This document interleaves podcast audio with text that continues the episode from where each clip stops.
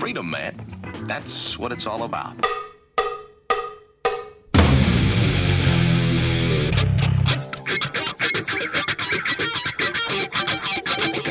You've got to groove on freedom, like the good book says.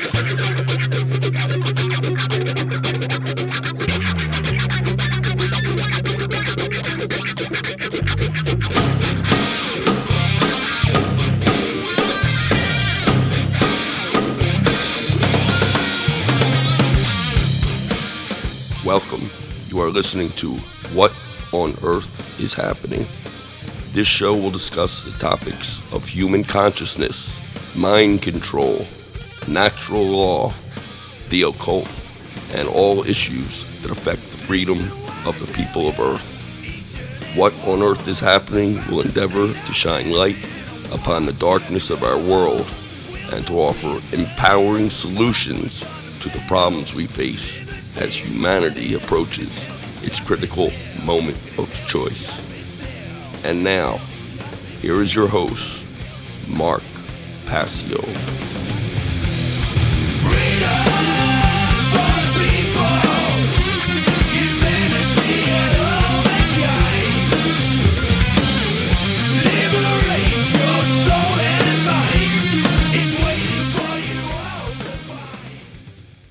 Welcome, one and all. You're listening to What on Earth is Happening. I'm your host, Mark Passio. My website, whatonearthishappening.com. Today is Sunday, May 5th, 2013. We have a great show lined up for you here today. I'm going to be interviewing in a few moments one of the featured speakers from this past week's Free Your Mind 2 conference, Alex Ansary of alexansary.tv. That's coming up in just a moment. First, I want to let everyone know that the Free Your Mind 2 conference is, of course, history, and what an event it was. I mean, absolutely incredible from beginning to end. Could not have hoped for to go any better. The speakers were phenomenal. Uh, they shared incredibly empowering information. The uh, turnout was great. The crowd energy was fantastic. I think everyone learned a lot and I think everyone was changed as a result. And uh, it was one for the history books, as they say. So, Free Your Mind 2, very, very successful. We're going to be releasing the videos in a video on demand format. It'll be 28 videos. We're doing this uh, for a few months to help uh, recoup some losses for uh, hosting the conference because it did cost a whole lot to host it and we didn't quite make it uh, out of the red and into the black. So we're going to do a video on demand format for a few months.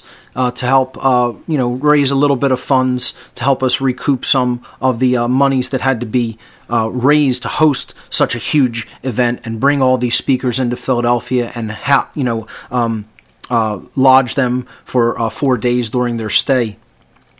But um, uh, we'll, we'll, be announcing that pretty soon after the videos are edited. You know, uh, be patient. This will take a bit to edit all these videos 28 videos, the uh, 24 speakers plus three preliminary presentations, and then the Gathering of the Mind speaker meet and greet session at the end of the conference. So after those are all edited, uh, we'll be. Um, uh, offering them on the conference website in a video on demand format. And then, uh, after a few months of that, we will be releasing them completely free and open to the public, and that will be done also on freeyourmindconference.com as well as on my YouTube channel, youtube.com slash whatonearth93. So that's uh, the announcement for the Free Your Mind 2 conference that just passed here in Philadelphia. Uh, I want to let everyone know about my natural law seminar that I have coming up this summer in Philadelphia. It's called Natural Law The Real Law of Attraction and How to Apply It in Your Life, a unique six class seminar hosted by Mark Passio of WhatOnEarthIsHappening.com. I call it information that will not even be found in secret societies and fraternal orders will be unleashed in this unique six uh, in depth six class seminar totaling 24 hours of information. The enrollment is open from now until May 25th, three more weeks open for enrollment. Uh, enrollment must be done in advance, no walk-in enrollment, and this is because uh, it's going to cost you know some money to print all the materials for this seminar. I'm even looking into the feasibility of maybe getting thumb drives for all the students of the seminar and loading it up with all the data for the course. Um, the dates for this seminar. June 22nd, June 29th, July 6th, July 13th, July 20th, and July 27th. Those are all Saturdays this summer, okay, from noon to 4 p.m. on all of those dates is when the seminar will be taking place. So, four hours on each one of those Saturdays, and that's a total of 24 hours over the course of those six Saturdays. So, this will be taking place at Liberties Pub. Liberties is at 705 North 2nd Street in the Northern Liberties section of Philadelphia. We have the whole second floor of the pub reserved for the seminar. So, it's Liberties Pub, second floor floor, 705 North 2nd Street. That's the corner of 2nd and Fairmount Streets. The enrollment donation is $177.60. A little play on 1776, 177.60. Okay and um, you can get more information about the natural law seminar that I will be hosting here in Philadelphia uh, um, uh, on the image I've actually posted with this podcast on the uh, podcast page of whatonearthishappening.com, uh, the image, the flyer for the natural law seminar. Please distribute this to whoever, whoever you see fit. Again, this is in person only. I'll be looking into the possibility of maybe offering this online at some future point, but for now, this is a an in person only seminar. So uh, I'd like to see this distributed to the New Age movement in particular, who think that they know what the law of attraction is all about. Uh, they should come and take it. Um, take this seminar and hear about what the real laws of attraction are. So, um, that, you know, along the lines of that, I, I want to let everyone know I will be next week sometime uh, doing a podcast with my presentation from the Free Your Mind 2 conference. I'll actually be giving the the lecture here on the air. I'll be giving the presentation on this in podcast form. I want to do that to elaborate on the information and get it out there, uh, even though it's not in the video format with of the the conference. You know, from the conference that'll be coming soon. Um, but I want to get the information out there too everyone and um, you know do it in an ex- a slightly extended format as well. So i'll be taking all the slides and posting them and um, you know uh, going through the information in an even more leisurely, leisurely fashion uh, since i'm not under any time constraints here with the podcast. So that'll be coming up on the next what on earth is happening.com podcast in a week or two i guess. So um, the End the Fed rally. Just a couple more quick event announcements before we go to our guest. The End the Fed rally for Philadelphia will be taking place on Saturday, May 18th. End the Fed rally for Philadelphia. Saturday, May 18th. 2013. It will be taking place at the Federal Reserve Bank of Philadelphia, which is at 10 North Independence Mall West in Philadelphia. This is actually the corner of 6th and Arch Streets in Philadelphia. 6th and Arch. And it will, uh, it will be starting there, and then there'll be a march. There'll be some speakers, and then there'll be a march down to City Hall and back. So um, it's going to be starting at noon, and it's going to be hosted by Truth, Freedom, Prosperity. You could check them out at truthfreedomprosperity.org, and also it will be hosted by Citizens for Liberty, cfliberty.org is their website. So that's the End the Fed rally and march for Philadelphia, Saturday, May 18th, 2013, at noon in front of the Federal Reserve Bank of Philadelphia at 6th and Arch Streets. Okay, one more quick event announcement. The Truth, Freedom, Prosperity documentary night, the uh, free monthly documentary screening and discussion night will be taking place on Thursday, May 30th. Thursday, May 30th at 6:30 p.m. at Essene Food Market and Cafe, which is on the corner of 4th and Monroe Streets in Philadelphia. That's 719 South 4th Street.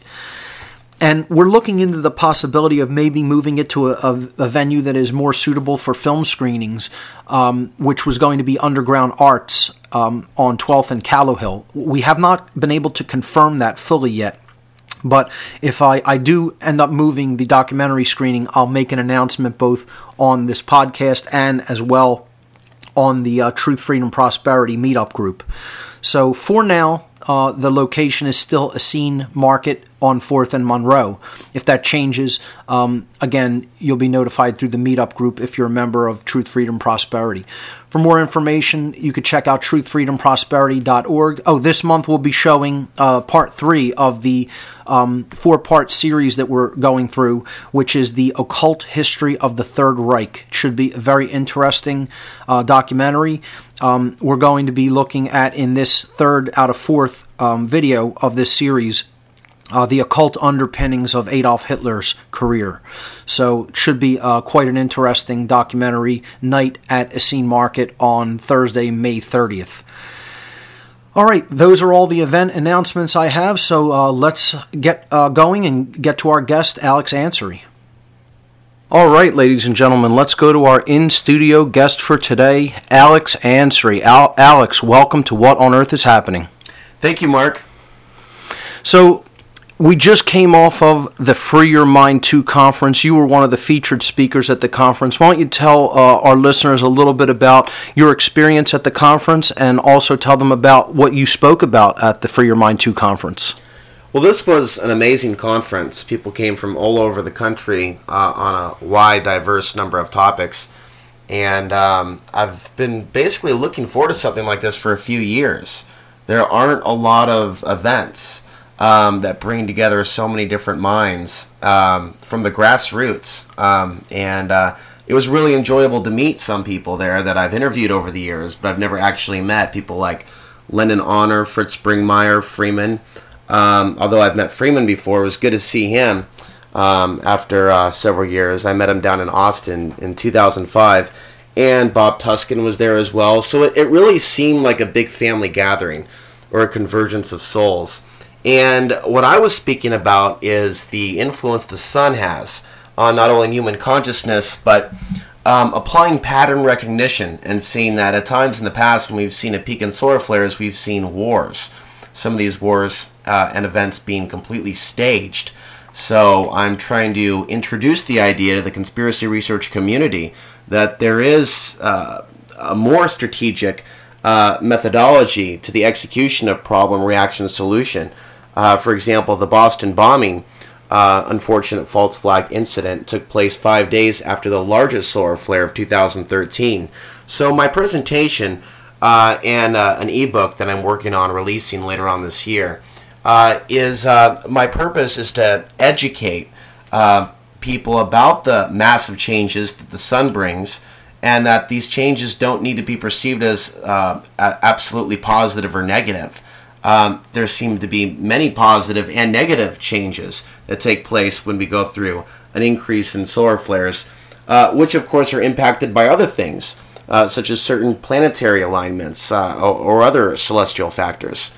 Uh, so, this is uh, an area of research that I think can help people um, in their forecasts, for example, of when certain things uh, are about to be staged, but also strategy times where we may want to start events, launch projects, things of that nature.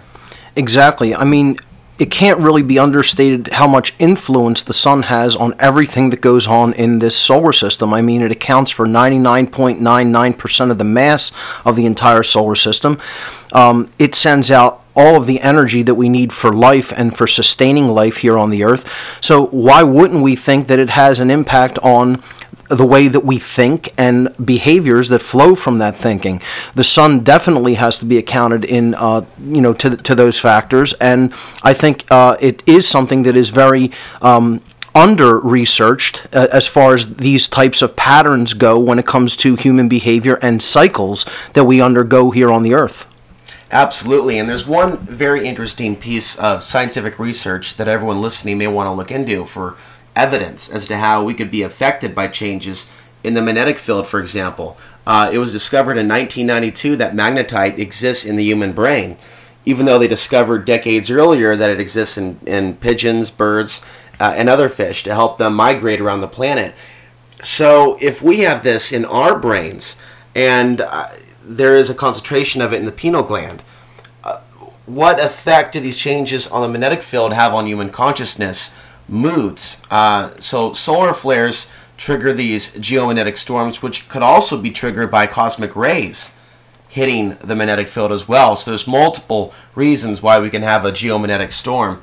Um, but it's it's it seems that if someone is not aware of these changes, they could flip out, and and we do see this a lot because a lot of people don't know how, how their emotions are affected by these things, and that is unfortunate. But uh, if someone were to become aware of the intense shifting taking place in their brain, perhaps they can use that to their advantage and direct that to something um, to something that's more conscious.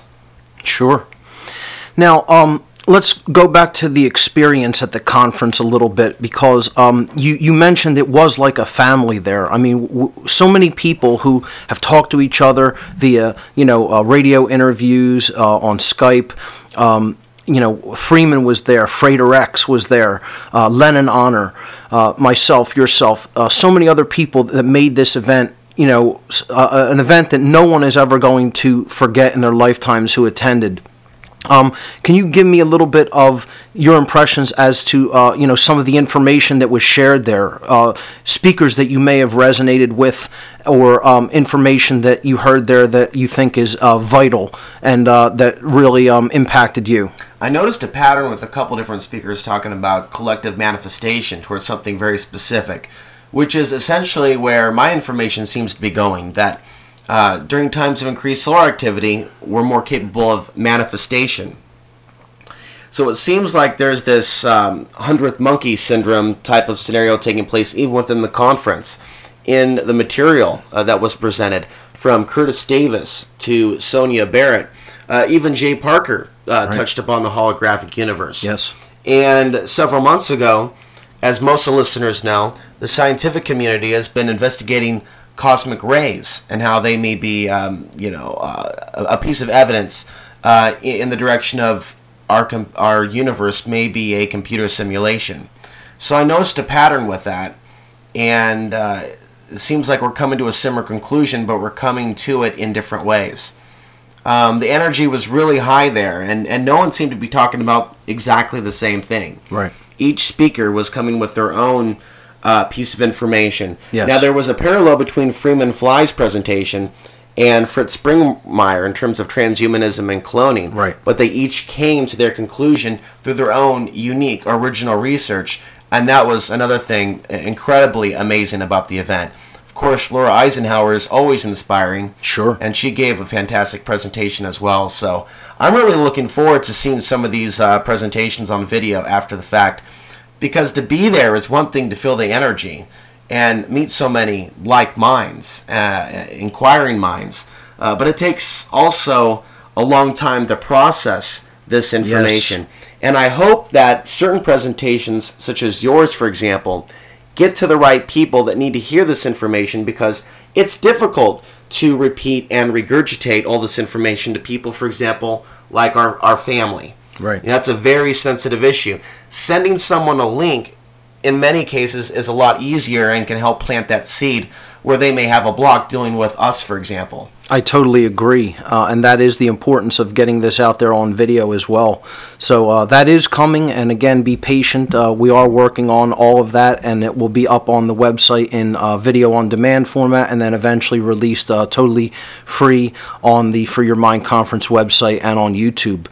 But um, to go back to uh, the the the um, o- the kind of p- parallels that we saw uh, related to your talk in particular, I thought one of the uh, speakers who really resonated with, um, you know uh, the t- types of energies that you're talking about was Ross Ben because he talked about this from the earth perspective whereas you're talking about it from the, the solar solar perspective. He talked about mounds and mound gridding.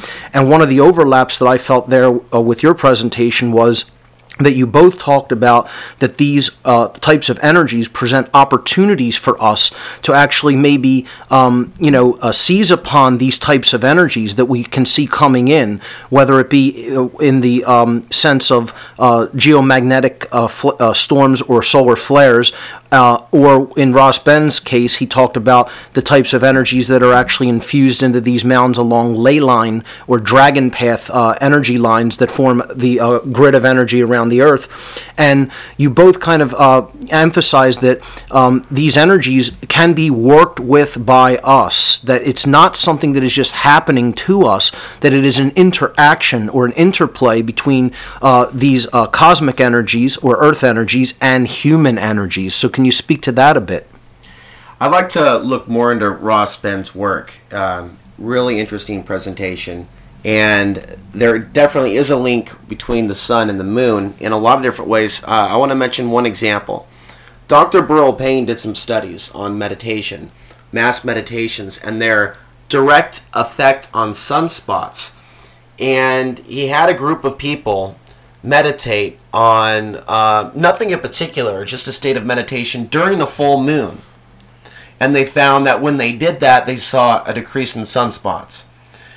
Now, on 9 11, for example, there were shifts in the magnetic field around the time of the first plane going into the first tower, and uh, so on and so forth.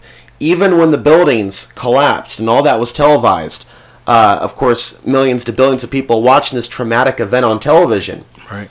There are detectable changes that took place within the magnetic field. So, this information suggests, combined with Ross Ben's work, that we can affect sunspot counts, we can affect the magnetic field, we can affect other things. I mean, there's so many different examples where people have experimented with mass meditations. Now, this could have positive or negative repercussions. Yeah, yeah, and perhaps it could be happening unconsciously. I think that's certainly the case with seeing changes in the magnetic field on the day of 9 11. You know, just all this fear combined together, you know, at one spot, somehow affecting the field. Now, what positive applications can that have? Um, and I think that's something to to explore further.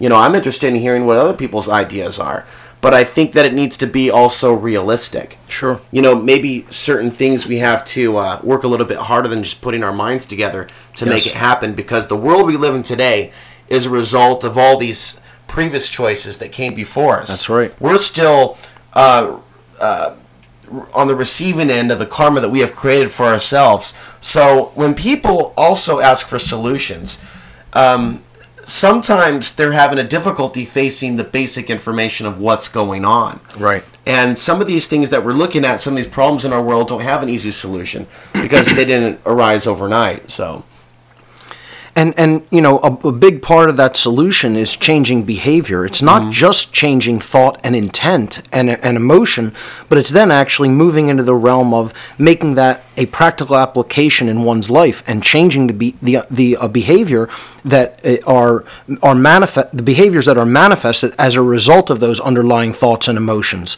So when you tell people that, it can be also very disturbing to them because this means not only do you have to think differently, but you have to change what you have been doing up to this point, and there's a lot of resistance there as well. yeah, there's definitely a lot of resistance. Just this concept of self responsibility. You know, there's always blaming someone else. It, it's it's habitual, and we deal with this a lot in conspiracy research because we deal with what they are doing to us. Right. Um, and what we're trying to do is remind people that we have to be accountable for all our actions. Um, mindful relationships. Yes. That is huge. To me, that's the core. To me, if we're going to have a collective shift in consciousness, I would expect to see more balance between man and woman, including non romantically, to the point where we evolve to the point we realize we're brothers and sisters and we're not just, you know, um, zombie Homo sapiens wandering to our next screw, to our next meal, to our Right. next defecation.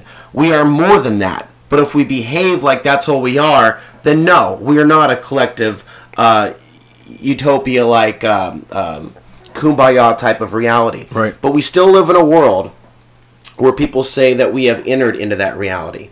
And my response to those people is you have lowered your expectations. You have lowered the bar. You know, at some point we have to raise the bar That's and right. really start to uh, be the best that we actually can be, not find excuses for the way that things are or for the lack of our own self responsibility. That's right. I like Lennon Honor's term for that. He calls it cosmic respectability, and I think that's definitely a mode of consciousness that we all need to step into. Uh, Alex, uh, tell us a little bit about your impressions of the city of Philadelphia and your stay here so far. I'd be curious to hear about that. Well, I, I think there's a lot of culture in Philadelphia. I knew that before coming here. That's why I was really excited to come to Philadelphia. And, uh, you know, in a way, I kind of wish I had another week to explore a little bit more. But, you know, I feel it's time to go back to the middle of basically nowhere where I've been staying since November of 2012. And no, I didn't go up there because I thought the world would end in December 2012. But I've been going through my own life cycle, you know, and, and I feel like I'm a sensitive individual, not just because I'm a Pisces, but for a lot of other reasons. So I'm looking forward to going back in an area where it's quiet, you know, because I'm doing a lot of inner reflection and going into a new cycle in my own life. And I've been doing alternative media since 2004. And so after doing the same thing for six years, I like the idea of challenging myself. And the way the Buddhists would create these mandalas made out of sand, they would blow them away. Right that's how I feel like certain chapters of my life are. The concept of impermanence. The concept of impermanence and being able to go into Philadelphia without any attachments right. or expectations and just absorb the experience. And in a way, it makes me grateful for what I have out there.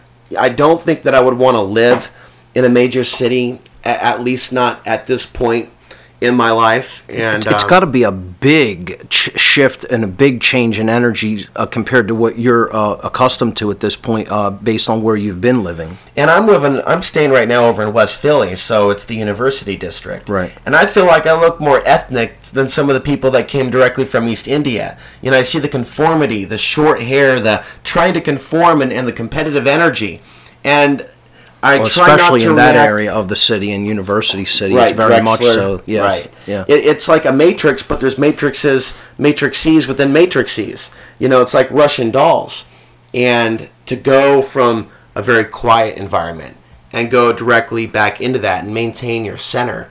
Um, it's like a Jedi mind Jedi mind training. You know. Um, um, situation. Right. So I'm just getting used to going back into different environments and, and, and being able to to deal with it. It was very difficult in Portland um, towards the last few years living there, living in that type of a matrix. It bothered me.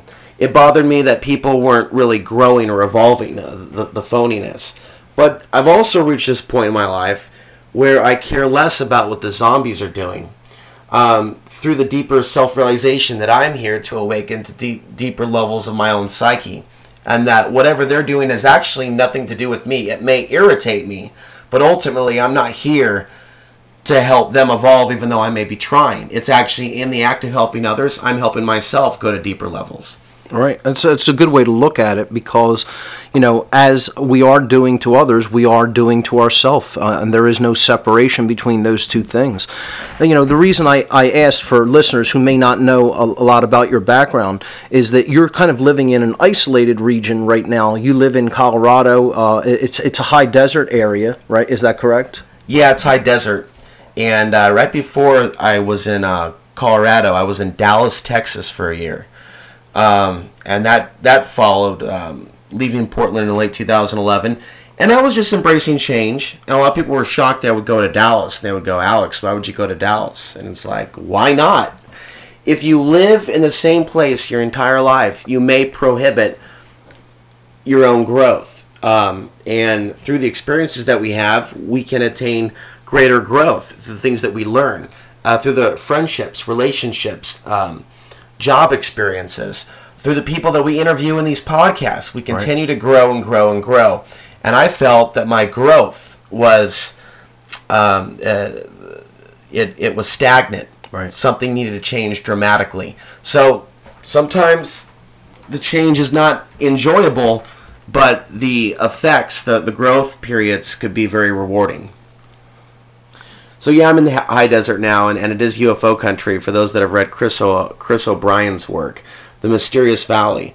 Um, it's not your normal part of the United States, that's for sure. Um, he actually refers to it as Area 52. and the reason for that is the number of cattle mutilations over the years. Although I can't say that I've seen anything out there, but I can feel that there is a lot of energy, and this is probably what the Native Americans were tapping into um, and writing about a very long time ago. Um, it's an area where the Anasazi were at some point, so there are uh, petroglyphs Right. um, in the region, and you just feel like this is the land before time. And by being out there, you know, for those of us that have spent most of our lives in a big, big city, and I'm not knocking uh, those that are doing good work in the city. I want to state that right out of the gate because we are all where we need to be. Right. And it was a series of synchronicities to begin with that A led me here to the Yes, conference. absolutely. Which we can talk about, but also led me there. So I've been, the more I talk about synchronicity and the more I recognize it, it seems that the universe shows me more evidence of its existence working in my life. Right. And this is pretty much the response that I give people when they ask me why I don't walk around with a gun. And yeah, I'm for the Second Amendment, but how I live my life and how I address my own fears is my business. Right. And I live a lifestyle that's based on as long as I'm doing good, not being afraid of jack shit because I've had experiences where I've lived with less. Um, I've I've dealt with lots of racial discrimination in my life, being half Afghani and half white, even before 9/11 happened. So there's parts of me, parts of my skin, that have had to be thickened, especially in the post 9/11 world. Right. And I have looked at those challenges and judgments placed against me as lessons to further, in my own understanding, go beyond duality or go beyond an illusion of separation. I think that we are in these lifetimes, you know, whether we're facing the New World Order, the Illuminati, the the uh, the dark occultists, um, or stuff in our own personal lives. It's all there as a lesson for us to learn from. So I've often looked at some of my own experiences uh, with living with less, with with judgment. What am I supposed to learn from this? Why is this actually in my lap? If we're going to be operating outside of victim consciousness, I think that we should be asking those questions in all aspects of our lives, be it the good things that happen to us and the bad things as well. Absolutely, well said. And uh, I, I don't think that the influence of synchronicity can be uh, um, underestimated in our lives. If we step into the, the slipstream of higher consciousness, synchronicity is going to take us to where we need to go.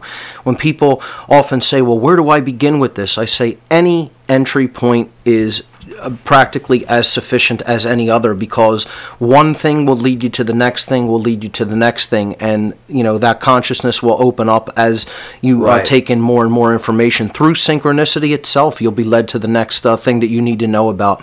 So uh, it is uh, very uh, interesting the synchronicity that led you here to Philadelphia um, because we had a, a speaker cancel and we had an opening on the uh, conference um, a lineup, and uh, we had heard that um, you know uh, someone offered to help you uh, come to Philadelphia, and we said let's bring in Alex Ansary, who would be a uh, you know a perfect uh, uh, replacement for the individual who canceled, and and actually you know really enhance the lineup of the Free Your Mind Two roster of speakers. So you know this wasn't even a initially a planned thing, but it all fell into place, and I think everyone who needed to be at the Free Your Mind 2 conference was there in person. Things worked out for the better. They worked out exactly as they should have worked out, and uh, I would not have had it any other way. Uh, uh, you know, of course, when you know there's some sort of a little ratchet thrown into the the plans. Uh, you know, we all make plans, and then you know the universe might throw us a little curveball, and then Right. we have to run with it. We have to deal with that, run with it. But again, I think that's part of the synchronicity aspect of life, and it brought the people who really needed to be there and get the message that they needed to get out at that conference. It, it made that happen just the way it was supposed to happen. And I felt like that was a really supportive sign that the universe sent me. Um, the, the synchronicity, but becoming aware of it, like the universe winking at you. You know, I'm interviewing Freeman, you know, and a Right. caller calls in and asks me if I'm going to the Free Mind Conference, if I've heard of Mark Passio. Now, I saw one of your lectures about four or five years ago on Google when people were still uploading on Google, and I had a lot of videos that I used to have on Google before they took them down. Right. And I remember going, this is what the shift is. These are independent people that aren't trying to be stars, that are putting together their own PowerPoints and their own information, and they're presenting it. And now the universe has created means for us to share this information with other people all around the world. This is uh, a pretty historic moment in light of all the dark things that are taking place. Sure. And then I started to look more at your work um, right around the same time period. Kind of connected the dots. Oh, this is the main person that's organizing the Free Mind conference and the last one. And I uh, was kind of skeptical that there would be any room left. I mean, we're talking like the last month. But Bob came in and made that offer at a time where I had already put it out to the universe in my own. Of course, I'm talking with a friend out there, so the universe is picking up on the signal. I've got to work on this project and continue to gather data on this very interesting subject because the point that we are at in the timeline, about Right. to go into the maximum portion of the cycle.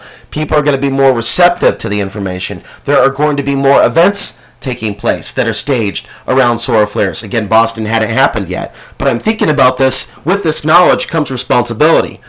And it's not about me, I'm just connecting the dots. And others will hear the information, also start connecting the dots. As Alexander Cherinsky did, the Russian scientist that started looking at this 100 years ago, and, and Raymond Wheeler, and Burrow Payne, and Edward Dewey, and Carol Moore from the website Sunspots and Activist Strategy. I'm like, wow, there's a lot of people that have been looking at this. And it seems like the universe, uh, in that case, in many cases, helped make that situation manifest. So looking back at it, you know, I'm thinking, as we all should, as we start to learn about our abilities to manifest mindfully, um, what do we want to create?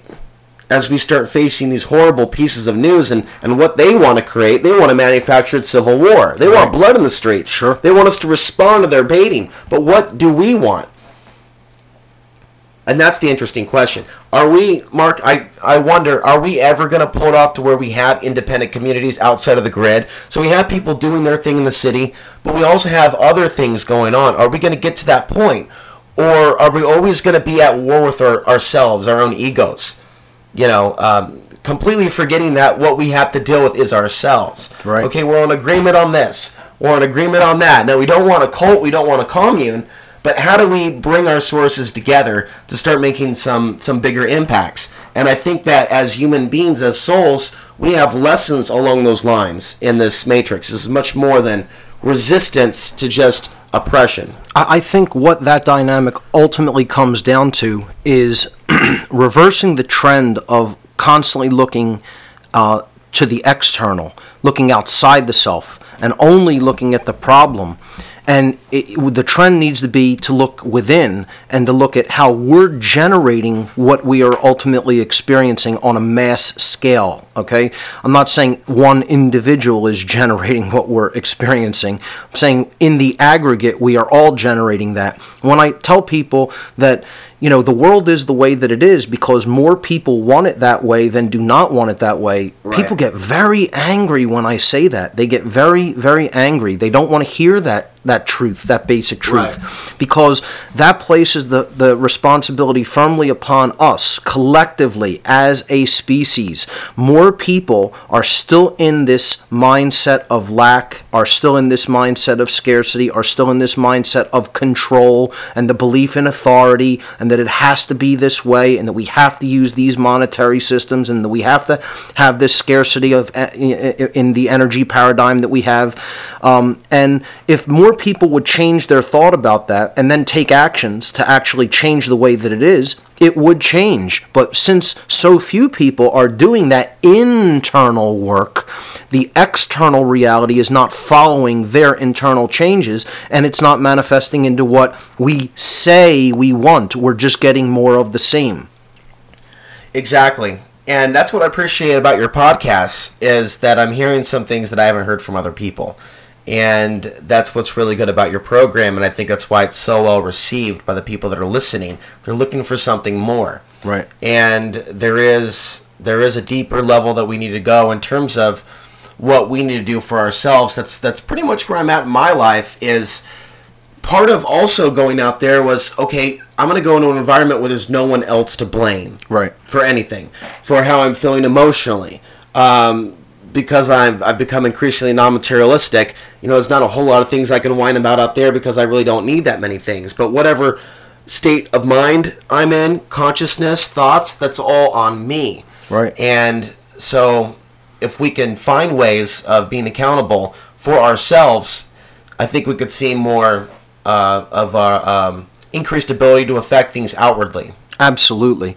Uh, let's just talk a little bit about your current environment. Um, you're living off grid, uh, I believe, if, So if there's I'm correct. stages to getting off grid, and then there's being self-sustaining. So I want to make that um, that clear. What I can say is I survived in a climate where it gets as low as negative 40, and during some of those nights, um, I retained my own body heat, and I did it without firewood, and I would wake up Wow. in in mornings where everything was frozen around me. Now, to really be off the grid and self sufficient, you have to have an ability um, to get yourself water. There's no water out there, no running water. It all comes from somewhere else Right. and not the river. It comes from town or knowing a neighbor who has a well. All that helps and is, is actually necessary, really, if you're going to have a garden out there. Right. And we all know that we need to start going in that path if we're not already. And everywhere the listener may be, um, it, it's going to be different than somebody else or different listener, different climates. Sure. So I'm trying to learn some of those basics, uh, the, the, those basic skills that I've been talking about for years on YouTube, and I've interviewed about 20 different people uh, in my lifetime on the television show just about their information on what we need to do to be off the grid. So I was just providing information, but I'm not fully doing it at this point. It's step by step by step because the other aspect is being able to live without certain things certain people. Uh, at times, the internet. I still haven't got a good internet deal. Satellite wants over a hundred a month. Most of those companies, Right. because we're surrounded by mountains. Right. Now, how can that be a positive thing? We're talking about ancient sacred land where no signals Yes. are penetrating. Right. Now, to turn that around and look at that in a shamanistic way, Sure. I think this is an amazing place for people that are on the search for truth, higher truths, uh, perhaps other truths, in an area that has some very interesting energy, be it positive or negative.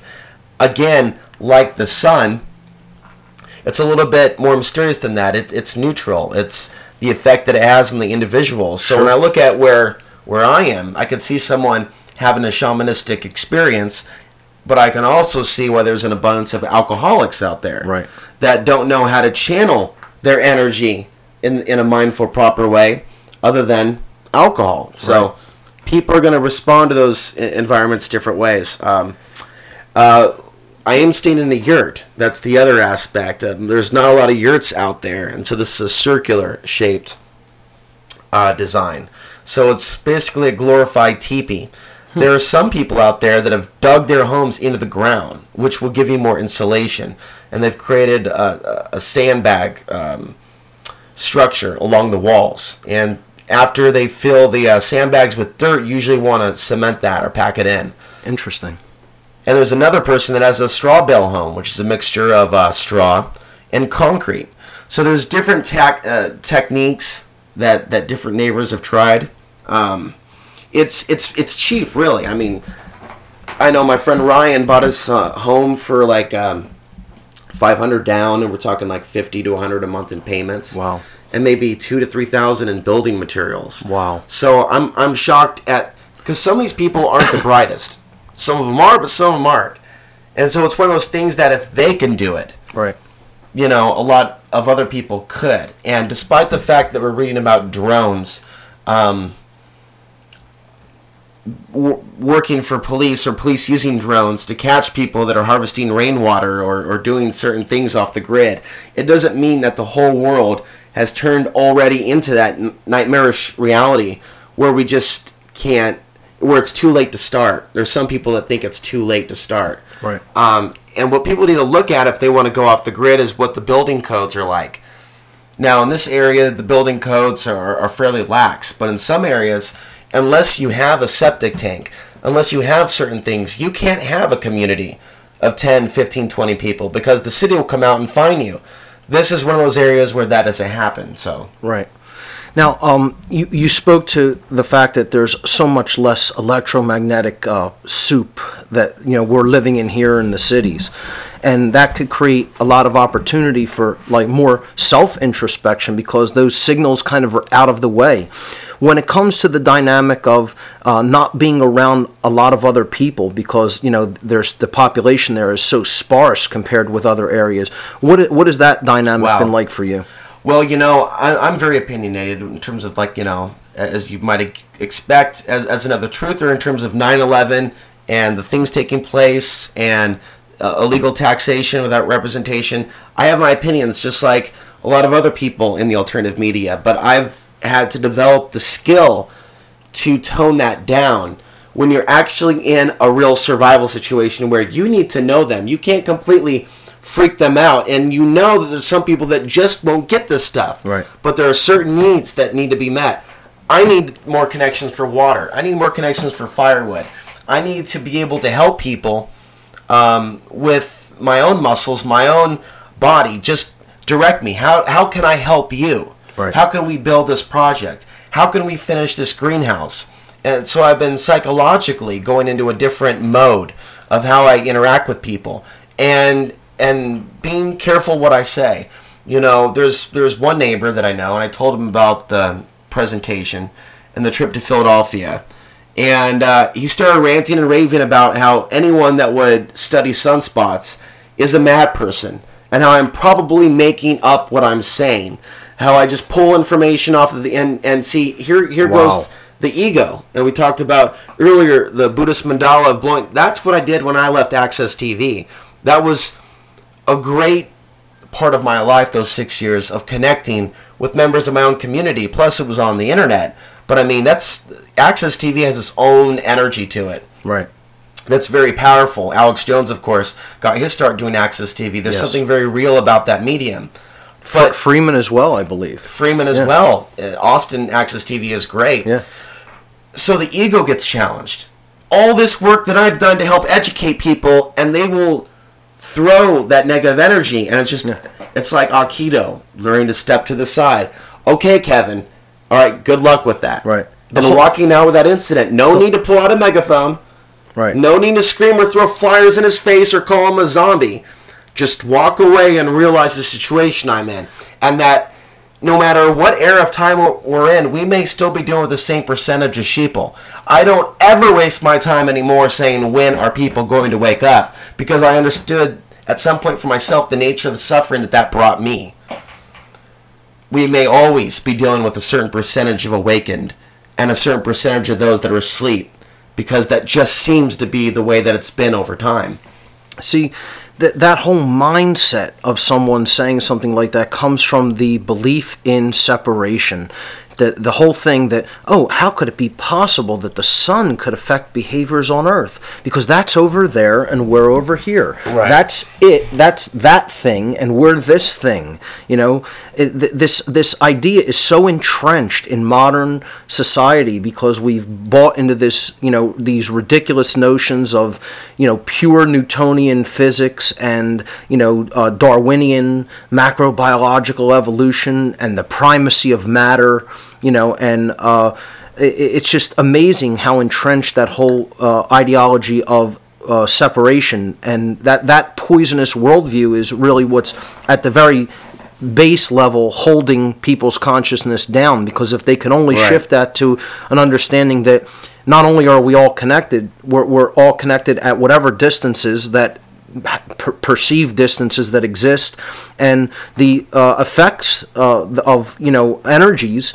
uh, that that are had upon what we perceive as matter are actually instantaneous. I mean, they, they- it doesn't make a difference how far it is apart. Effects happen instantaneously. And this is actually borne out and proven by new science that people like this are just completely unaware of. They're unaware of the experimentation that has been done, they're unaware of the new work in physics and the new work in biology and their worldview is based upon science that is a hundred 150 200 years old.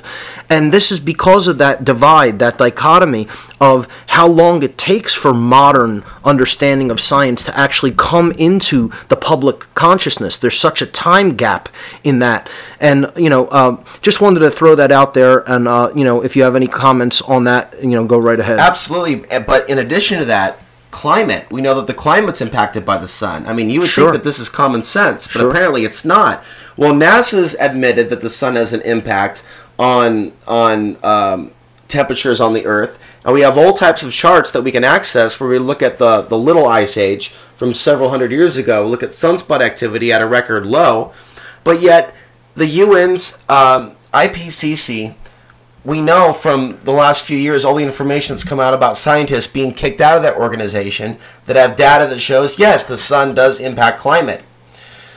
But yet while they censor um, data that shows that there's another reason why climate is changing you have other scientists saying that we should we should geoengineer. We should terraform the planet because well because of global warming we need to reflect particles from the sun. So they deny that there's a connection and then their other scientists come around the back door and go and we've got a solution let's legitimize chemtrailing and that's a very very serious um, situation obviously Right. and since the movie came out, what in the hell are they spray- spraying? There's been a lot more awareness on this particular topic. But um, I want to say this real quick in reference to the sun. A lot of people think that HAARP is the sole cause of some of the major earthquakes that we've seen, simply because there's evidence that HAARP's being used. Sure. But there's really evidence that shows that HAARP's being used at moments that we have solar flares. For example, with Fukushima, there was a solar flare several days before that in X1.5. But there are these magnometers that show the HAARP flux. That was active that day as well. Right. We could see similar patterns with Haiti, um, Chile, and, and, and many other examples as well. So it's not that HAARP um, isn't to blame, it's that HAARP seems to be using the energy that's already being created naturally and directing it. And Hurricane Katrina is another example, Yes. with many scientists saying that it came in at a 90 degree angle after the storm already formed. Right. I think that's a very powerful analysis. I think you're right on about that. That uh, these uh, types of ionospheric heaters that we're talking about when we're talking about HAARP don't necessarily have the kind of power to create that energy, but they do have the power to direct it, to take energy that is there from natural sources and to redirect that in the way that they see fit. Um, so tell the listeners a little bit about what you're doing next. Uh, what is the next uh, big project for you? Um, you know, uh, let them know about uh, you know whatever you're you're working on right now and what's coming in the future. Well, there is something that I want to accomplish in the next couple of years, but this year would be better. Um, I would like to make a documentary film about my perception of where things are going to be in 10 years um, if we don't have a major recorrection. And what my forecast is for the next 10 years is a manufactured Civil War scenario. Um, the World War III scenario that a lot of people believe could be any day now, at any point, be it with China, be it with Russia, I see as something that they plan for the next solar cycle, solar cycle 25. So I want to get more um, involved in putting together this presentation. It could be on PowerPoint. There could be a version of it that's in a film. But uh, I would like to further um, delve into the background of China, the background of Russia, um, the powers that be behind Mao Zedong, the powers that be behind the Bolshevik Revolution, which Anthony Sutton also wrote about, the Wall Street and the Bolshevik Revolution. Yes. Well, we could see all these pieces of evidence that show um, the levels of co-option taking place at that time. And we look at the world that we live in now with the military-industrial complex and all these different corporate um, corp- corporate companies selling weapons around the world, and we can see multiple pieces of evidence of just about every single administration in our own country transferring military technology to China or allowing it to happen, something along those lines being a regular, serious issue. Um, not starting with the Clinton administration, but a lot was going down around the time of uh, uh, the Monica Lewinsky distraction. You know, there was information coming out, they called it Chinagate. Um, and what was going on with Long Beach, California, and uh, the, the the famous port deal with with the Chinese company COSCO. All of a sudden, Monica Gate came out, you know, and it really distracted people's focus. Right. So there's a lot of information that I think the American people, in fact, Mark, the Chinese people, I actually, even the Russian people, you know, my my long term dream if I get this project done is to have the work translated into Russian and Chinese. Because I think we have a serious issue. Um, not only uh, the plans for World War III, which the people of the world don't want, or World War IV, depending on how one chooses to phrase it, we've got to make an attempt to break through the firewall. If we're aware these things are Right. taking place, we have a responsibility. And this is not just about you know the 1776 you know about America idea. I mean this is a, this is a global That's syndicate. Uh, take a look at September 11, 2001. Okay, most of the people know it was an inside job that are listening to this podcast. But how many times do we remind other people that this is a global operation when we can show with quantitative evidence that they got that steel out of 9/11 within days and got it shipped to China? And we're talking about the nation that has been funding our wars, the nation we're in debt to. And we can see the land that is being sold at an alarming rate to China. So when I look at the American Empire and you know the pattern of the New World Order before the British Empire, um, Nazi Germany, it's like they use one nation at a time to fulfill a certain agenda. That's right. And they kick them out of the the car like a whore Right. And I see the torch being passed. And sometimes this is being done symbolically, as I believe it was done with the 2008 Olympics. You know, and, and the Chinese secret police having the right to engage in domestic law enforcement at some of the uh, the torch rallies that took Right. place here in the U.S. San Francisco, there were some situations and incidents, I believe, also in England as well so I think that we're being shown these rituals when Obama goes around and bows before these world Yep. leaders. Yep. When the Chinese flag is raised in Washington D.C. in 2009, even bigger, even better. A Chinese satellite going over the United States 2011. These are these are subtle rituals Yes. that that anyone in their right mind would go, wait, wait a minute, this is this is not right. Um, how many people know that in League City, Texas, they're training they're they're tr- training Chinese police cadets? Sure. And I haven't seen that on Infowars. I would like Alex to check out that story at some point because it seems right up his alley that he would be presenting that information since he's in Texas. But uh, you know, in Texas, the come and take it state, there's still a lot of awareness that um, that needs to manifest. Rick Perry, the governor of Texas, brought in a company called Huawei, and they make these cell phones. It's a Chinese company. The Pentagon has already listed this company as one of the uh, eavesdropping cyber attack companies coming from China. So why is Rick Perry, a globalist, allowing the Chinese company to come into Plano, Texas, just 30 miles outside of Dallas, and set up shop? So these are things that I see as major red flags that aren't get that aren't getting the coverage that they should.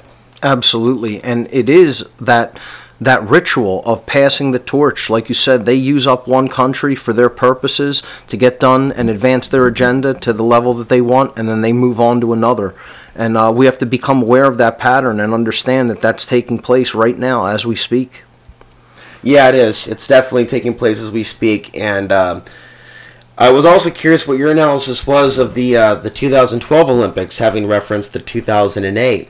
And I remember seeing those rituals Sure. being played out, and it appeared to me, without getting deep into you know any uh, occult analysis, but just obviously. It seemed to me that it was a ritual portraying the death of humanity and Yes. the birth of a big baby or Yeah, Nephilim. With the phoenix symbol being very prevalent in the whole ritualistic aspect of you The know Ring of Fire? ceremonies. Yes. Okay.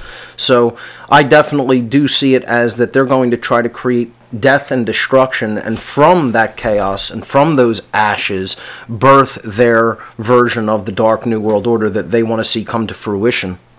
You know, that, that's what they do. They manage chaos. They manage death and destruction. Right. You know, creating it is one thing, but it's the fallout that they're managing afterward because that's when people are in that susceptible uh, state. They're in that fight or flight mode. They're in the R complex. They're not really making rational decisions. They're not really seeing patterns. They're not using pattern recognition, which is made possible by the higher part of the brain, the neocortex. They're operating from the fight or flight modality or the reptilian complex of the brain. And in that fear mode, that's when people can be easily managed or uh, redirected to suit the goals of these manipulators, of these orchestrators that have actually created the chaos to begin with. Now they're managing it through people's fear to rearrange things to uh, to uh, build the outcome that they're looking for all along. Exactly. And this solar cycle and the next one, number 25, I think they're just going to continue to get more intense and more intense and more intense. And NASA's looking at 2022. Uh, they've looked at the sun's great conveyor belt, and they believe that that has the key, that that is what indicates um, the speed of the cycle. Low great conveyor belt speed means more sunspots, according to their latest calculations. Right. So if they're expecting an all-time low speed of the great conveyor belt in 2022, that means that the next cycle will be more intense than this one instead of it being more mild. And that's what they were initially projecting. Now, why this is interesting is because of the links between solar activity and consciousness leaps in evolution. If something really big is coming, you know, there could be a lot of new ideas and people talking about the shift in consciousness for a long time. If the sun is a primary conduit of it, transfer of that energy through photon waves and light and all different other things that are affecting every aspect of our body. Maybe, potentially, this plan to stage this third world war that can cause so much fear, trauma. I mean, think 9 11 on steroids. Sure. That would really freak people out. That they may be planning to pull this at a very specific time. Pull the trigger at a specific time where we have the greatest ability to evolve. Right. Where we're even more tapped in than we normally are. Even though we live in a world where we hear these fears all the time about the grid going down, which, by the way, could lead to a beginning of something new Right. if we're able to imagine it. I would like people to imagine it. Imagine a world without money or technology where our friends and our relationships are more important than those obsolete things.